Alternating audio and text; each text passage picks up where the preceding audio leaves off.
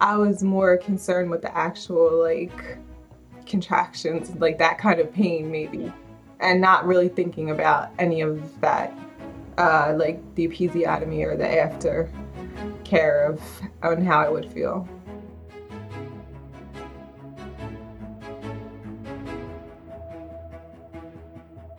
Welcome to the Labor Lessons Podcast real life lessons from real life labor and delivery experiences, offering support and the knowledge that you are not alone on your birthing journey. The purpose of this podcast is to educate based on others' past experiences. It is not intended as medical advice. I'm your host, Carly, C section mom, VBAC mom, and mom who's simply passionate about birth.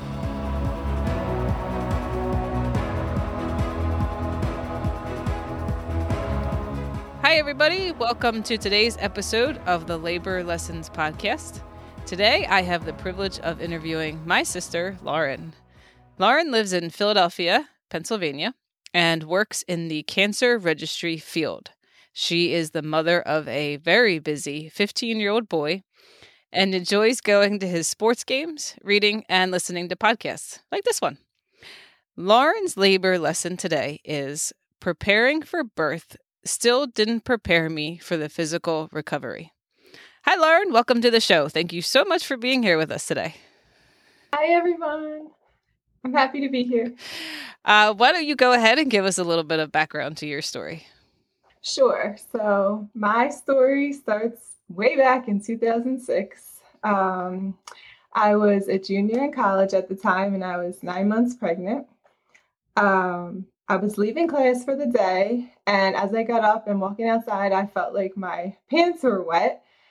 So I wasn't sure, but it was raining. So I was like, oh, it must be the rain. Um, started walking towards the subway, and my friend had called and she said, Oh, I'm in the area. Do you want to ride home? So I'm like, Okay. So I got in the car with her and uh, went to her house.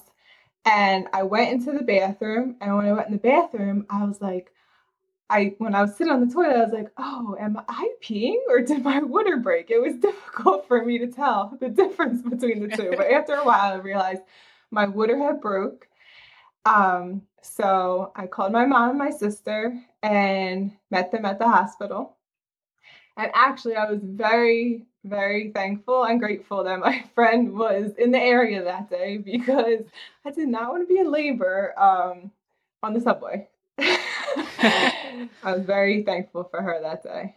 Um, so got to the hospital and my mom and sister met me there.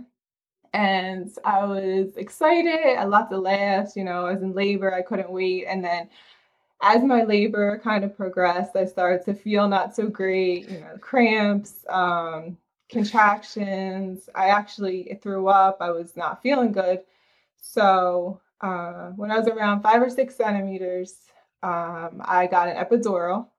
And after that, I couldn't feel anything. Um, nothing. I didn't feel sick anymore. I just felt numb. Uh, so the doctor was in and out, the nurses, and when I was finally nine centimeters uh, dilated, fully dilated, they had told me I could push. So at that point, I couldn't feel anything, but the nurses would tell me, you know, there's a contraction coming up, push, push. So I remember pushing a few times. And then the doctor had said, we're going to do a episiotomy because, you know, to help the baby's head get out. Um, so she performed an episiotomy. And next thing I know, my son was born. I don't remember pushing for too, too long. Um, it seemed like a couple minutes. I'm sure it was longer. That was a while ago, but it didn't seem too long. So um, after my son was born, I felt fine for a little bit. Uh, I was, you know, happy, the emotions of a new baby and everything. So, and then uh, later that night, after the epidural had wore off, I started feeling not so great again. I guess um, my vaginal area is very sore um, cramping, I guess, after um, uterus going back down to its normal size. Um, and um, something that I didn't really expect was I couldn't go to, I couldn't pee after I had my son. Um, my bladder was full. I felt like I had to pee so bad, but it just would not come out. and it was causing me a lot, a lot of pain. So I remember the nurses um, getting me to try to go to the bathroom a few times. I couldn't go, so they ended up um, catheterizing me. And after my bladder was empty, I felt so much better. But as I would drink water and ice chips, my bladder would fill back up. I was in pain again, cramping. So they would have to catheterize me again. And that was through the night into the next day. Uh, I had trouble going to the bathroom, um, which I didn't really expect that. So, yeah, that was something that it was hard to deal with. I was in a lot of pain from that. Also, um, it was hard for me to sit. I was in a lot of pain from, I guess, the episiotomy. That was something also that I didn't really expect. I think that when I was in labor and giving birth, everything was numb. So I couldn't feel um, anything because of the epidural. I was numb. So everything felt fine. And then after the epidural wore off, I was feeling all this pain that I guess I wasn't really expecting. I thought I would have a little bit of pain or I wouldn't feel great, but I don't think I really was prepared for how I felt after giving birth. Um, I'm going to interrupt you here for a minute and just let um, uh, some people might not know what an episiotomy is, so I'm just going to go into a little bit of um, like detail about that. So, an epidi- episiotomy is a vaginal cut that's made during childbirth. It uh, makes the opening of the vagina a bit wider and allows the baby to come through more easily. There are two kinds of an episiotomy a midline and a mediolateral. So, a midline is a vertical incision. Um, it's easier to repair, it's easier for the doctor to sew up, uh, but it may extend to the anal region. A mediolateral is done at an angle, so kind of like out to the side. Um, it's more painful and more difficult to repair, but it's the best protection from an extended tear to the anal area. Now, Lauren, I'm going to ask you do you know what kind of an episiotomy you had? I know it was a long time ago. I actually do not know. okay, no, that's fine. I mean, it was a long time ago, and and at the time, you may not have even known that there were like different kinds. I didn't know that there were different kinds. Um, yeah, which is interesting. No, I I actually wasn't aware that there was different kinds, so I'm not even sure. For years, it was thought that an episiotomy healed better than a natural tear, but now uh, we know that it's a lot of doctors will tell you that it's better to tear naturally than to have an episiotomy. Um, so this is actually really interesting, Lauren. The doctor, I was in the delivery room with you when you delivered yes, you your were. son.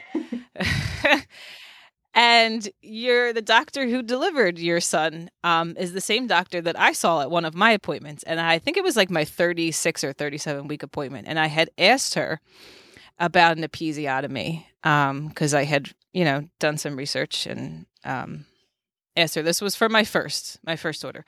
So I had asked her, and she had told me at that time that it was better to tear naturally than to be cut. So that's a difference of uh, what twelve years difference between your labor and mine. Okay, so within those twelve years, they've you know the research has come along and they've they now know that it's better for women to tear, tear naturally. Um, there are still a lot of doctors who do like routine episiotomies instead of just letting women tear.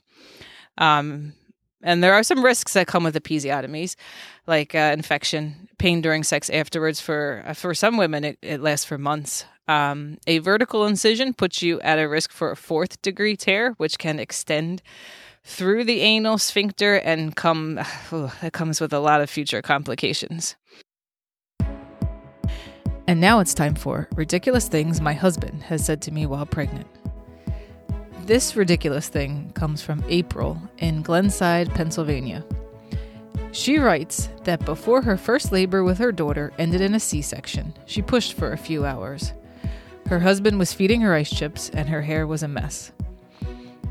Her husband told her that while she was pushing, she looked like Kramer from Seinfeld. I'm sorry, April. Now, if you don't know who Kramer is, Google Kramer from Seinfeld. I'm looking at a picture of him right now. I guarantee you'll get a good laugh. Oh, April, I feel for you. If you'd like to share a ridiculous thing your boyfriend or husband has said to you while pregnant, visit laborlessons.com. click on the Contact Us page and don't forget to tell us your name and where you're from.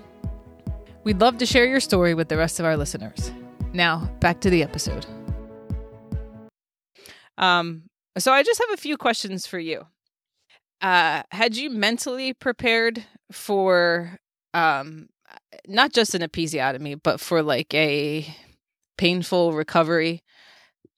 Like, were you aware? I guess maybe like, were you aware of an episiotomy ahead of time, and had you like mentally prepared for one? Um, I know that like an episiotomy was mentioned, but I don't think like too much detail about it because I don't think that I really thought too much I, too much about it. I think that I was more concerned with the actual like contractions, like that kind of pain, maybe, hmm. and not really thinking about any of that uh, like the episiotomy or the after care of on how I would feel. How did you prepare yourself for labor for birth? Um, I would say more mental preparation. Um, I went to childbirth classes, a lot of education just to understand what was going to happen. Um, I read books, uh, Google, like a lot of different websites, just I guess uh, reading different women's um, advice, things like that. Um, mm-hmm. I can't say physically that I prepared too too much, but definitely just trying to educate myself and kind of get an idea of what to expect, what would come. Here's here's kind of an interesting question for you. Did did the doctor like did she ask you if you were okay with having an episiotomy like while you were pushing or was she just kind of like we need to do this. I'm going to do this now. I don't know if you remember if you remember that or not. Um as I remember it while I was pushing, I believe she said something like um I think we're going to have to do an episiotomy because it will help and um we you would rather you have a, episiotomy performed than to tear. And I remember saying, okay, it, I just feel like she kind of made it seem like this would be better than that. So the episiotomy would be better than if one or the other was going to happen. It seemed like so. She just, it just seemed like I would say, okay, you know, I'll go along with that then if it's better, you know. Did they give you instructions on how to like take care of your incision afterwards? What did you find was helpful for you? After I feel like I was hurting pretty bad, but some of the things that helped me were um, boppy pillow, sitting on a boppy pillow took pressure off uh, vaginal area, so it did not hurt as much. Like I couldn't even sit on a couch or a chair without the boppy pillow. It helped me so so much. Um, so I would say that. I would also say um, when I would when I had to go pee, it burned so bad at first. So um, there's a water bottle that they gave me to clean myself after going to the bathroom. So I would actually fill it with water, and then when I actually did pee, I would spray the water at the same time to kind of dilute it, the urine so that it didn't burn as much. That helped me a lot. Um, I did have some ice in the hospital, I believe. That helped a little bit, although I didn't continue that at home. So that might have helped if more if I had continued that. And um, stool softeners definitely helped also. That was I was so afraid to go to the bathroom, but yeah, they definitely helped yeah. me a whole lot. So I would definitely. I think that's a common a common thing for a lot of women afterwards. yeah, I um I also sat on the boppy after I had uh, my second daughter. I found that the boppy was really helpful for sitting on. So that's funny. It, was, it, was, it helped a whole lot. uh, I do just want to interject here. Uh, there's a great thing called padsicles. Have you ever heard of these? No.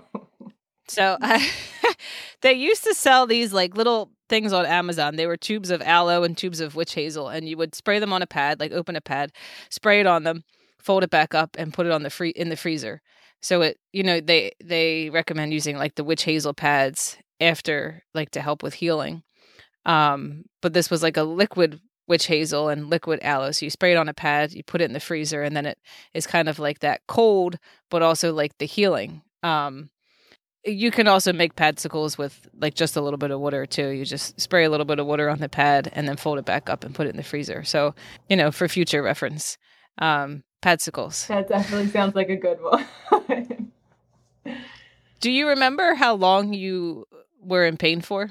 I say a good week, maybe week and a half. It hurts to sit, I feel like.